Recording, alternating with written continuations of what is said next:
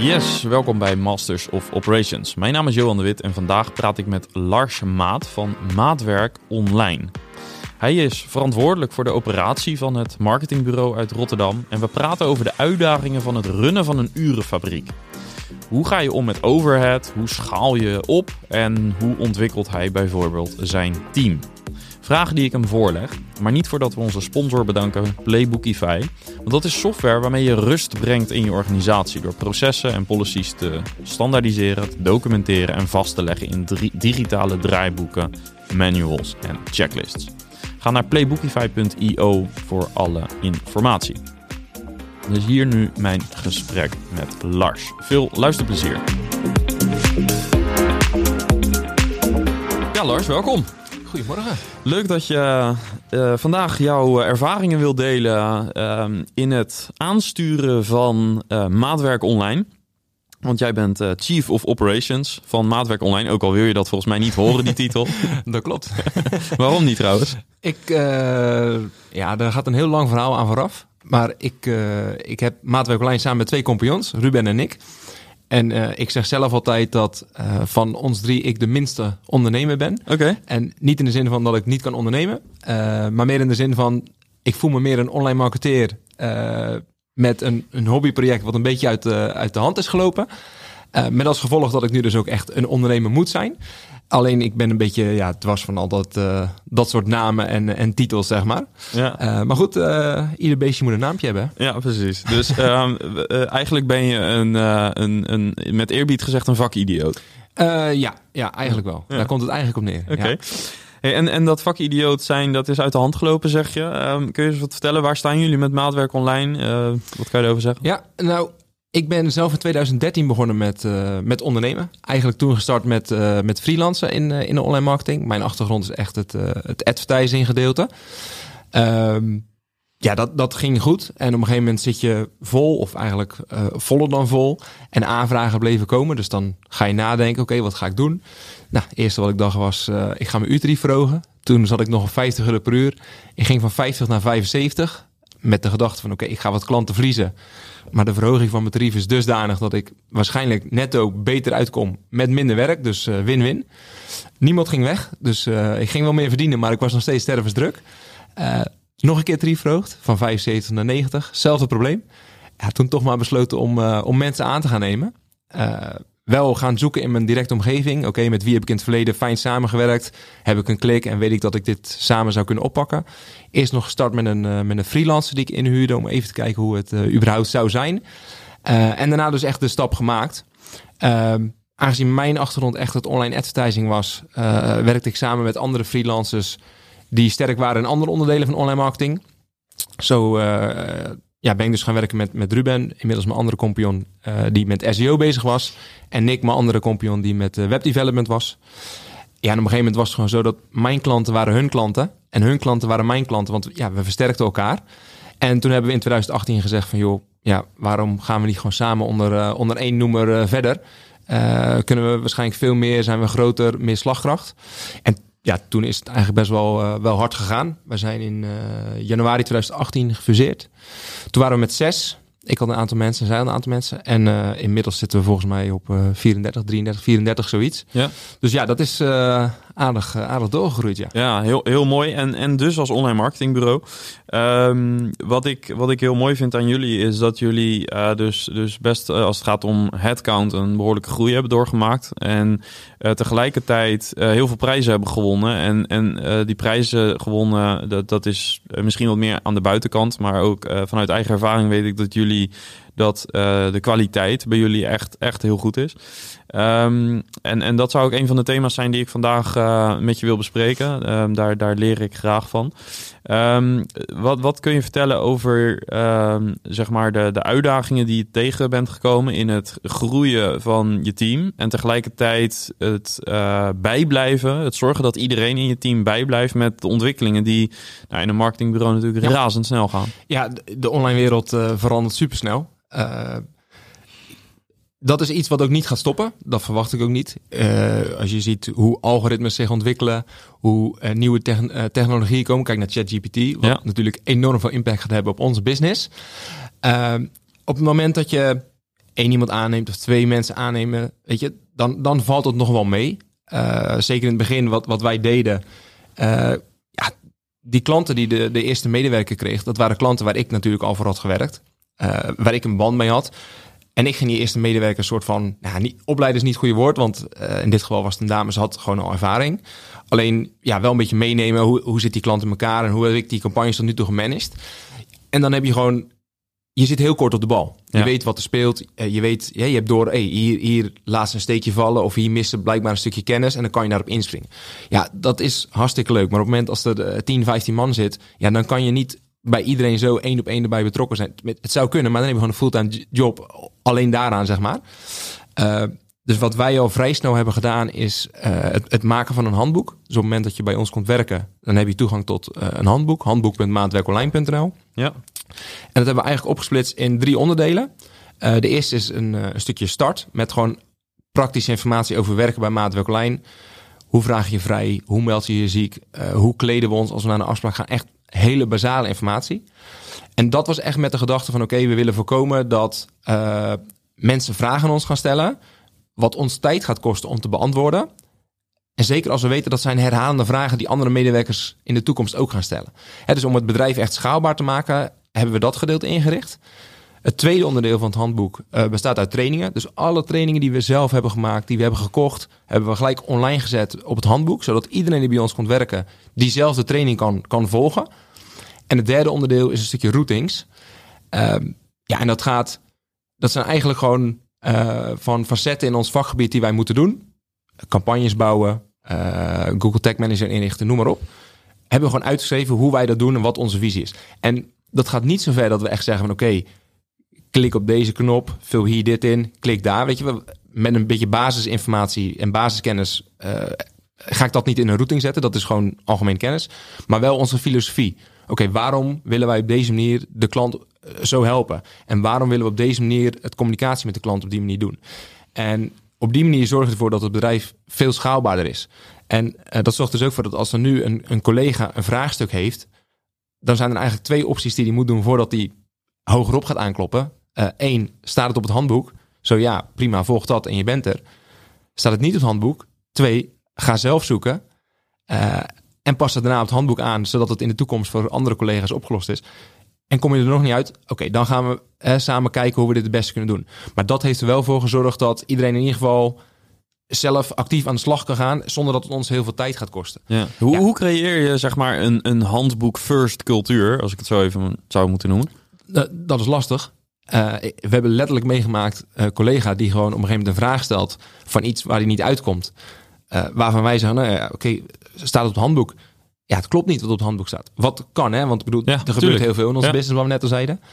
Dus dan lossen we dat samen op en we zijn klaar. En uh, we eindigen het gesprek met, nou, kan jij gelijk het handboek aanpassen? Nee, zegt hij. Nee. Hoe bedoel je nee? Ja, daar heb ik nu echt even geen zin in. Dan kan iemand anders toch wel doen. Ja, maar als jij het nu niet doet, dan heeft jouw collega morgen hetzelfde probleem. En dan gaat hij het weer ook moeten oplossen, zonder ja. van je tijd. Ja. ja, ik heb er gewoon geen zin in. Kijk, en dan moet je er wel met gestrekt been in van, joh, luister, we zijn met elkaar bezig om iedere dag beter te worden. We helpen elkaar door het handboek te updaten. Als jij dit nu niet wil doen, dan moet je je afvragen of je hier wel op je plek zit. Ja. Hij was een geintje, ik ga het toch doen. Ja, ja, maar ja, dat, dat is wel iets waar je... Bij de een gaat het makkelijker dan bij de ander, laat ik zo zeggen. Maar het, ja. het, zit inmiddels wel echt in de cultuur. Ja. ja. En, en, en wat zijn uh, initiatieven die jullie hebben genomen om die cultuur zo te bouwen? Dus je, je hebt nu bereikt dat men zo denkt. Maar uh, behalve geduld en tijd, wat denk ik een hoop doet. Maar zijn er nog andere dingen die je hebt... Want ik kan me voorstellen, zo, zolang je bijvoorbeeld uh, Slack of Teams of een andere ja. chat-tool in je organisatie hebt... is het zo laagdrempelig om even dat te vragen. Ja. en, en ook voor de manager of voor, voor de collega om te beantwoorden. Klopt hoor. En dat is ook een valkuil. En uh, wat ik bijvoorbeeld bij mezelf merkte, dat ik op een dag heel veel vragen aan het beantwoorden was. En in mijn optiek was dat niet slecht, want ik hielp mijn collega's ermee. Alleen op een gegeven moment ging ik zeg maar mijn tijd tracken. En dan zie je gewoon hoeveel tijd je kwijt bent met het helpen van, van andere collega's. Met vragen waarvan je 9 van de 10 keer weet, als ze zelf hadden gezocht.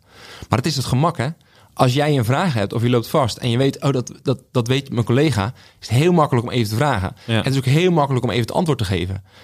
Uh, alleen als je gaat kijken hoeveel tijd het kost, je bent weer even uit de focus, weet je, allemaal al tikt dat best wel aan. Ja. En ik heb daar ook best wel in gezocht. Eerst heb ik om een gegeven moment gezegd: Oké jongens, iedere dag tussen vier en vijf mag je bij mijn bureau komen met vragen. En verder moet ik gewoon even focussen op mijn eigen werk, anders dan, dan komt dat niet af. Ja, werkt ook niet. Weet je, want ik weet ook als een collega nu een vraag heeft waar hij niet eh, uitkomt, ja, dan moet ik zeggen: wacht even tot vier uur. Ja, ook niet ideaal. Weet je, dus en zo kom je op een gegeven moment tot constructies waarbij je denkt: oké, dit is de manier zoals het werkt. Kijk, en nu hebben we inmiddels dusdanig veel mensen met iedereen heeft intern een, een coach. Iedereen heeft intern een buddy. Dus coach is vooral uh, vakinhoudelijk. En dus als jij vakinhoudelijke vragen hebt, dan heb je een, een coach die je daarbij kan helpen. Die is waarschijnlijk meer senior dan jij. Een buddy voor echte nou ja, maatwerk online vragen. Uh, dus die niet over het vak gaan. En dan heb je nog een teamlead. Weet je, dus dat in combinatie met het handboek en gewoon een stukje zelfkennis en niveau. Ja, dat is de, dat is de oplossing. Alleen, ja, dat is niet iets wat van de een op de andere dag staat. Nee. Uh, maar wat wel, omdat je, je, je stelde de vraag van hoe krijg je dat in die cultuur? Um, we hebben inmiddels wel heel erg sterk nagedacht, oké, waar staan wij voor? Wat willen we uitdragen? En dat hebben we in een soort van ja, cultuurhandboek geschreven. Zo zou je denken, er is hij weer met zijn handboek. Maar dit is dan weer een ander handboek. Ik ben er dol op. ja, maar, ja, ja, 100%. En dan hebben we echt gewoon gezegd van, oké, hier staan we voor. Dit zijn uh, waarden waar wij voor staan. Zowel intern als, ja. uh, als naar buiten toe. En uh, de mensen die we aannemen, die, die moeten wel matchen bij die waarden waar we voor staan. En hoe assess je dat? Sollicitatiegesprek uiteraard. Hm. Een, in eerste sollicitatiegesprek bij ons, natuurlijk ga je wel eens dingen vragen over het werk. Maar in principe is de regel, het eerste gesprek gaat helemaal niet vakinhoudelijk. Is gewoon, wie ben jij als persoon? Heb jij een match met ons? Hebben wij een match met jou? Wat is een hele goede vraag uh, die, uh, die jullie stellen om uh, die persoonlijkheid naar boven te krijgen en om te zien of die cultural fit er is? Een hele goede vraag. Ja. Dat, is, dat is een hele goede vraag. ja, maar dat gaat echt heel ver. Dat gaat echt van, oké, okay,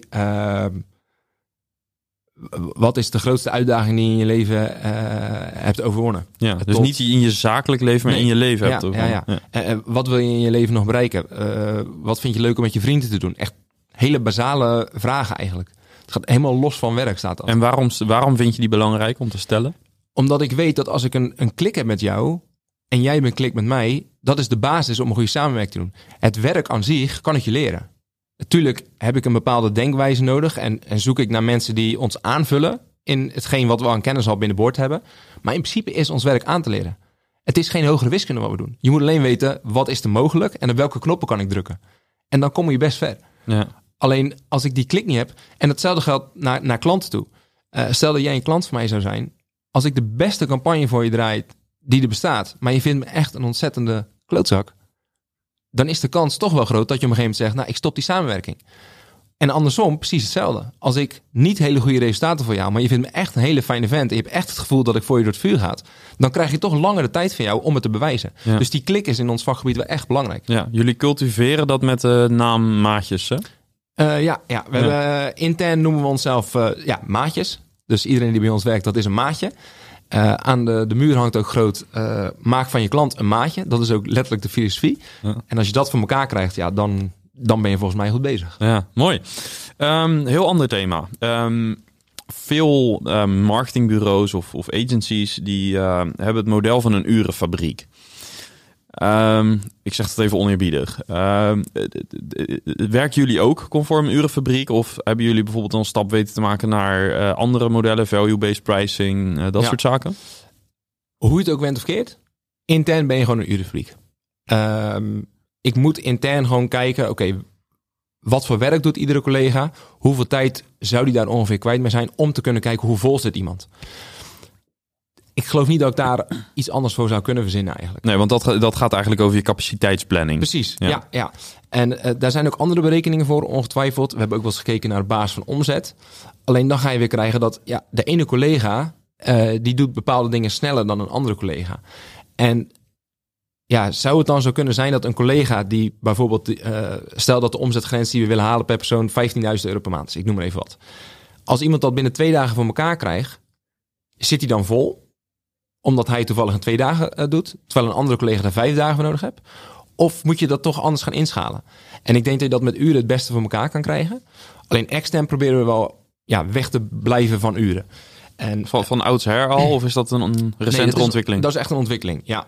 En dat komt ook een beetje voort door de ervaring die je op een gegeven moment opdoet. Kijk, in het begin is het inderdaad dat je gewoon de uren communiceert. naar klanten toe van luister, dit kost ons zoveel tijd. Alleen in ons vakgebied zitten heel veel repeterende taken. Ervaring speelt ook een hele belangrijke rol.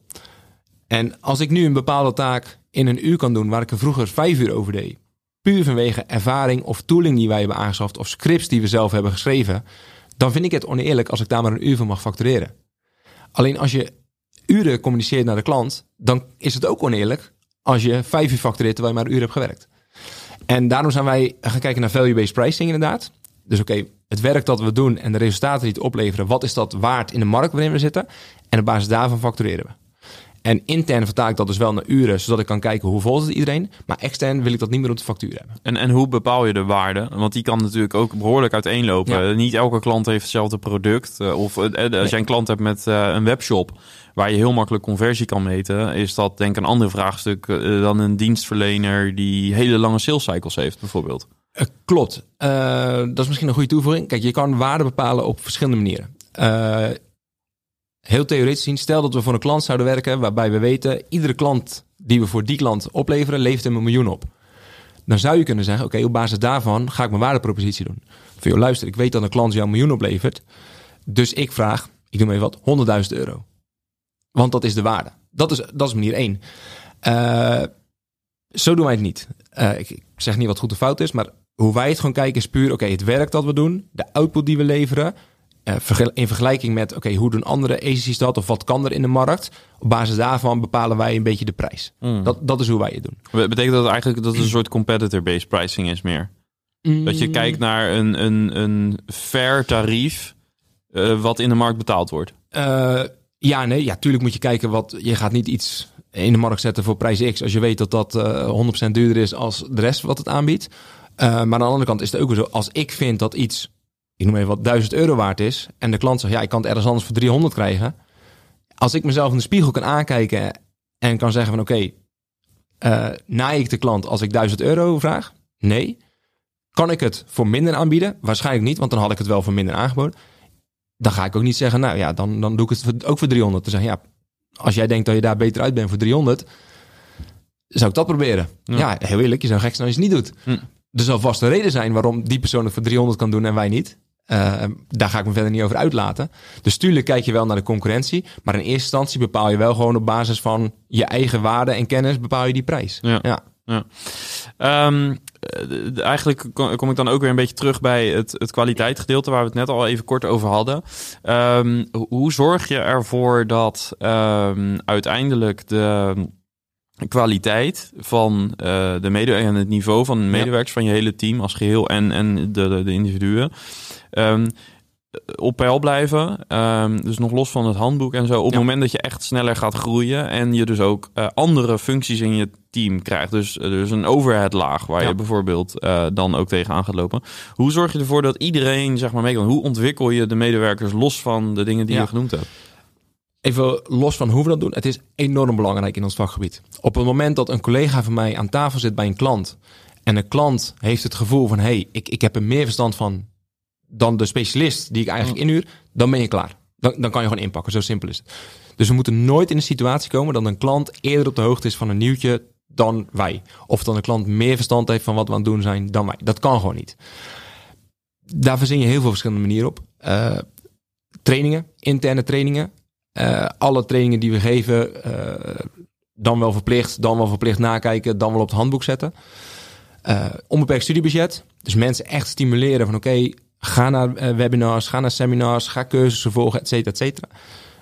Persoonlijke ontwikkelingsplannen. Dus iedere collega heeft een, we noemen dat een popgesprek uiteraard. Ja. waarin de collega aangeeft, oké, hier wil ik mij aan ontwikkelen. Zijn teamlead ook aangeeft, oké, ik denk dat jij je hier en hier ook in moet ontwikkelen. En dat samen wordt een soort van groeiplan voor die persoon. Hè, met gewoon KPI's per maand. Oké, hoe gaan we dat doen? Uh, dat is uiteraard een dingetje. Er zijn heel veel events in onze business waar we gewoon uh, zichtbaar moeten zijn. Al is maar voor klanten van hey, we zijn daar, maar ook gewoon intern om, om de kennis op te doen. En we hebben een, een, een matrix ontwikkeld waarin we eigenlijk iedere functie die we hebben binnen het bedrijf hebben we uitgeschreven qua componenten waar iemand aan moet voldoen. En dat is eigenlijk hoe we toetsen, oké, wat is iemand zijn kennis? Hè, dus dat gaat, dat gaat op, hoe moet ik dat zeggen? gewoon competenties. qua communicatie bijvoorbeeld. Maar ook gewoon echt skills die in ons vakgebied nodig zijn. Ja. En gewoon diploma's en certificaten die er ook uh, aanhangen. Of cursussen die je dan uh, moet voldoen. Ja. Uh, ook hebben we dan nog een, eens in zoveel tijd hebben we een ontbijtsessie op kantoor. Dat is dan weer het, iets nieuws wat we hadden bedacht. iedereen is om half acht op kantoor. Een aantal collega's hebben dan een ontbijt uh, voorbereid. We gaan met elkaar uh, ontbijten. En tegelijkertijd gaan een aantal collega's presentaties geven over iets wat nieuw is in ons vakgebied. Of iets wat we zelf hebben ontwikkeld. Of een case die we hebben gedaan. Zodat iedereen altijd daarvan op de hoogte is. Ja, breakfast for the brain, zeg maar. Precies dat, ja. ja. okay. ja en we hebben een van die cultuurwaarden waar we het eerder over hadden. dat is ook echt test and learn. Dus wij hebben echt een test and learn mindset. Dus we stimuleren ook om altijd te blijven testen. En de resultaten daarvan ook te delen. Alleen wat je uiteraard wel gaat krijgen is... De ene is daar actiever in dan de ander. Ja. En uh, dat stimuleren, daar zit de uitdaging in. Ja. En, en uh, wat zijn, uh, ja, nee, ik wilde, ik wilde het woord maatregelen gebruiken, maar dat lijkt me niet helemaal de juiste.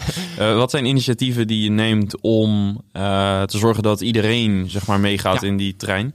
Ehm, mooi voorbeeld. ik ben nu in een traject gekomen met een, met een klant. Daar was ik helemaal niet bij betrokken. Die klant die trekt aan de bel heeft het gevoel dat het niet helemaal lekker gaat. Uh, en ja, wilt gewoon even zeker weten, zijn we met de juiste dingen bezig? Blijkt dus dat uh, een collega van mij in dit geval denkt dat we echt op de juiste weg zijn. Uh, puur vanwege de. Hij is een, een, specialist in zijn vak. En vanuit dat oogpunt doen we inderdaad de juiste dingen. Alleen waar in dit geval mijn collega niet aan had gedacht. Oké, mijn klant heeft ook nog verzekering, inkoop, marge, noem maar op. Het dus waar mijn collega communiceerde van... hey, uh, het gaat supergoed. Uh, we hebben zoveel uh, orders, ik noem er even wat, met, met deze ROAS. Heeft de klant zoiets van, ja, oké, hartstikke leuk dat iedere euro... ROAS, Sorry, return on ad spend. Ja, return ja. on ad spend. Ja. Dus de klant zegt van, ja, hartstikke leuk dat iedere euro die ik in Google stop... mij 8 euro omzet oplevert. Alleen, je, je vergeet even die producten, daar zit, ik noem even wat, 30% marge op. Hè, dus wat er onderaan de streep overblijft, is veel lager. En naast het, het specialistisch bezig zijn met je vak, komt er ook een stukje ondernemersdenken moet er ook bij komen. Ja. En ja, dat zijn dingen, die, daar, daar loop je soms tegenaan. Zeker afhankelijk eh, van de senioriteit van de persoon. Dus ga je nadenken, hoe, hoe kan ik het nou voor elkaar krijgen dat die mindset bij iedereen erin zit? De beste manier om dat te doen is, laat gewoon klanten over de vloer komen. Laat een klant maar vertellen, hoe ervaar jij uh, onze rapportages? Hmm. Hoe ervaar jij uh, jouw kennis over jouw business? Kijk, en ik zeg altijd tegen de klant ook van, luister, wij zijn de specialist op het online gebied. Wij weten wat daar kan. Maar wij zijn niet de specialist in jouw business of in jouw branche. En die wisselwerking, dat moet een partnership worden. Dus als jij vertelt wat er in jouw business speelt, dan kunnen wij erop inspelen met wat er online mogelijk is. Net als dat als wij vertellen wat er online mogelijk is, jij misschien wel kan zeggen, oh, nou dan moeten we dit of dit doen. Ja. En die wisselwerking moet er wel zijn. Ik, wij zijn niet het bureau dat uh, een klant zegt van oké, okay, uh, regelt maar, gooit over schutting en succes. Dat gaat er niet worden. Ja. Maar ja, dat zijn wel uitdagingen waar je tegenaan loopt. En dan ga je dus kijken, oké, hoe ga ik dat in dit geval in een soort van presentatievorm geven, dat iedereen dat weet. Maar dan ook gelijk weer uh, het in je, uh, hoe zeg je dat? Uh, onboarding traject van nieuwe mensen gelijk gieten. Van oké, ik kan het nu wel oplossen voor de mensen die er nu zijn. Maar wie zegt dat de mensen die ik over drie jaar over de vloer heb, dat wel automatisch weten. Dus je wilt het borgen. Precies, ja. ja. Dus dat moet ook weer uh, gedocumenteerd worden en in een, in een proces komen. Ja. Documentatie is key. Als je, als je wil opschalen wel. Ja, ja daar ben ik wel van overtuigd. Ja. Um, andere uitdaging bij veel agencies of, of urenfabrieken in het algemeen is... Ik zei het net al, hè, de, de, het... het uh, het ontstaan eigenlijk van een overheadlaag. Dus functies die niet direct facturabel zijn. Ja. Uh, waardoor je kosten toenemen, maar je omzet niet direct vaak.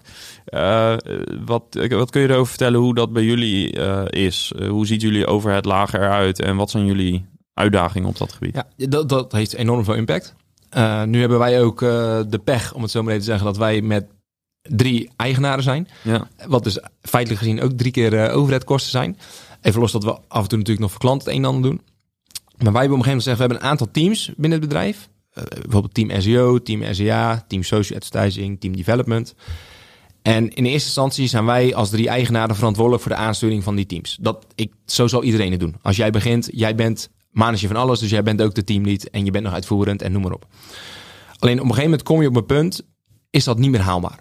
En wij hebben gezegd, oké, op het moment dat één van de teams bestaat uit vier fulltimers, dan gaan we daar een teamlead op zetten. Dus iemand die echt actief is om het team aan te sturen. als je me nu zou gaan vragen, oké, waarom vier? Geen flauw idee. Dat was toen Dat de was tijd, inderdaad de vraag die ik opschreef. dat was toen de tijd het, het gevoel dat we hadden van, oké, dat is nog te managen, maar vanaf dat punt wordt het moeilijk. Eh, die teamlead is wel nog voor een gedeelte ook bezig voor klanten. Want eh, hij moet ook gewoon met zijn voet in de klei staan. Weet je, dus eh, die is voor een x aantal procent nog steeds facturabel. Maar voor de rest zijn het gewoon overheadkosten. Eh maar op een gegeven moment heb je ook iemand nodig die, die bezig gaat met een office manager, bijvoorbeeld. Ja. Die alles regelt omtrent het kantoor. Iemand die de, de, de- puur voor de eigen marketing bezig is. Of iemand die met de sales bezig is. En natuurlijk probeer je dat binnen, binnen het management en binnen de eigenaar zoveel mogelijk ook waar mogelijk op te pakken. Alleen ja, er, ontstaan gewoon functies die letterlijk ontstaan omdat je groeit. En net wat jij al eh, in je, de intro van de vraag zei. Ja, dat zijn gewoon extra kosten, salariskosten, die je niet één op één kan doorberekenen bij de klant. Ja, en dat- zijn de overheidkosten waar we mee te maken. En dat heeft ook, ik sprak pas ook met, eh, met een ander eh, bureau die inmiddels al de doorstap heeft gemaakt naar 140 medewerkers. En die vertelde ook van, ja, weet je, 30 is een stap. 50 is nog zo'n nog zo'n stap. En dat zijn gewoon de groeipijnen waar je doorheen moet. En waar je gewoon ziet, oké, mijn winstmarge komt iets meer onder druk te staan. Juist door die overheidkosten. Maar hij zegt ook, ja, wij zitten nu op 140. Mijn overheidkosten zijn nu veel schaalbaarder dan voorheen. Waardoor mijn winstmarge... Dus weet je, als je die stap voorbij bent, dan gaat het weer helemaal de goede kant op. Alleen, ja, sommige dingen moeten nu eenmaal wel extra gebeuren. Wil je bepaalde stappen maken. Ja, ja, dus je moet dat tipping point eh, zien te Ja, vinden. Ja, ja. Eh, t- tot slot, ehm, wat, wat als je kijkt naar je eigen ervaring, wat vind je dat de echte de kritische persoonlijke eigenschap is voor het runnen van een eh, agency? En dan heb ik het met name vanuit operationeel perspectief, Ja. dus vanuit jouw eh, Chief of Operations functie. Oh ja, ja, die mooie functie die ze me hebben gegeven. Ehm, Echt, echt een persoonlijke eigenschap. ik, ik heb zelf altijd het gevoel gehad... Oké, ik moet altijd klaarstaan voor mijn, voor mijn collega's. Eh, dus op het moment dat je een AC gaat starten... en je wilt met personeel gaan werken... in mijn optiek moet je altijd voor je personeel staan.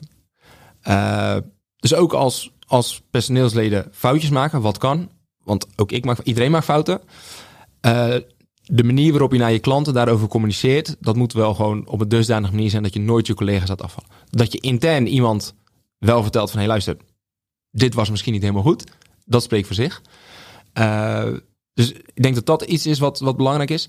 En ik denk dat als je wilt opschalen, eh, dat je ook moet zorgen voor een, een cultuur waar in ons vakgebied zeker fouten gemaakt mogen worden. En dat mensen zich ook moeten ontwikkelen. Ons vakgebied leer je niet op school. Eh, helaas. Ja, maar goed, over het schoolsysteem zouden we ook een aparte aflevering kunnen doen, denk ik. Maar dat betekent dus dat we toch wel jonge mensen hebben die interesse hebben in het vakgebied. Maar dat betekent ook dat zijn vaak mensen die dit is hun eerste baan of hun tweede baan. Ehm, je hebt heel veel stakeholders als je bij een AC werkt. Je hebt je collega's, je hebt je klanten, je Ja. hebt je leidinggevende. En daar moet je wel mee kunnen omgaan. Hè, dus leren communiceren, dat is ook wel echt een ding. Dus mensen eh, daarin in helpen en begeleiden. Ja, ik denk dat dat ook wel echt, echt belangrijk is. En ik denk als laatste, eh, ik vind dat zeker in, in mijn rol, waarin dus ook een stukje kwaliteit waarborgen belangrijk is. Ik kan niet altijd op de hoogte zijn van hoe alles tot in de details werkt. Maar ik vind wel dat ik op de hoogte moet zijn van nieuwtjes die spelen in onze, in onze business. Ja. En als ik een ontwikkeling zie die een ver van mijn bedshow af is. Kijk, tech manager, analytics, advertising. Daar heb ik gewoon affiniteit mee. Dat heb ik vroeger zelf gedaan.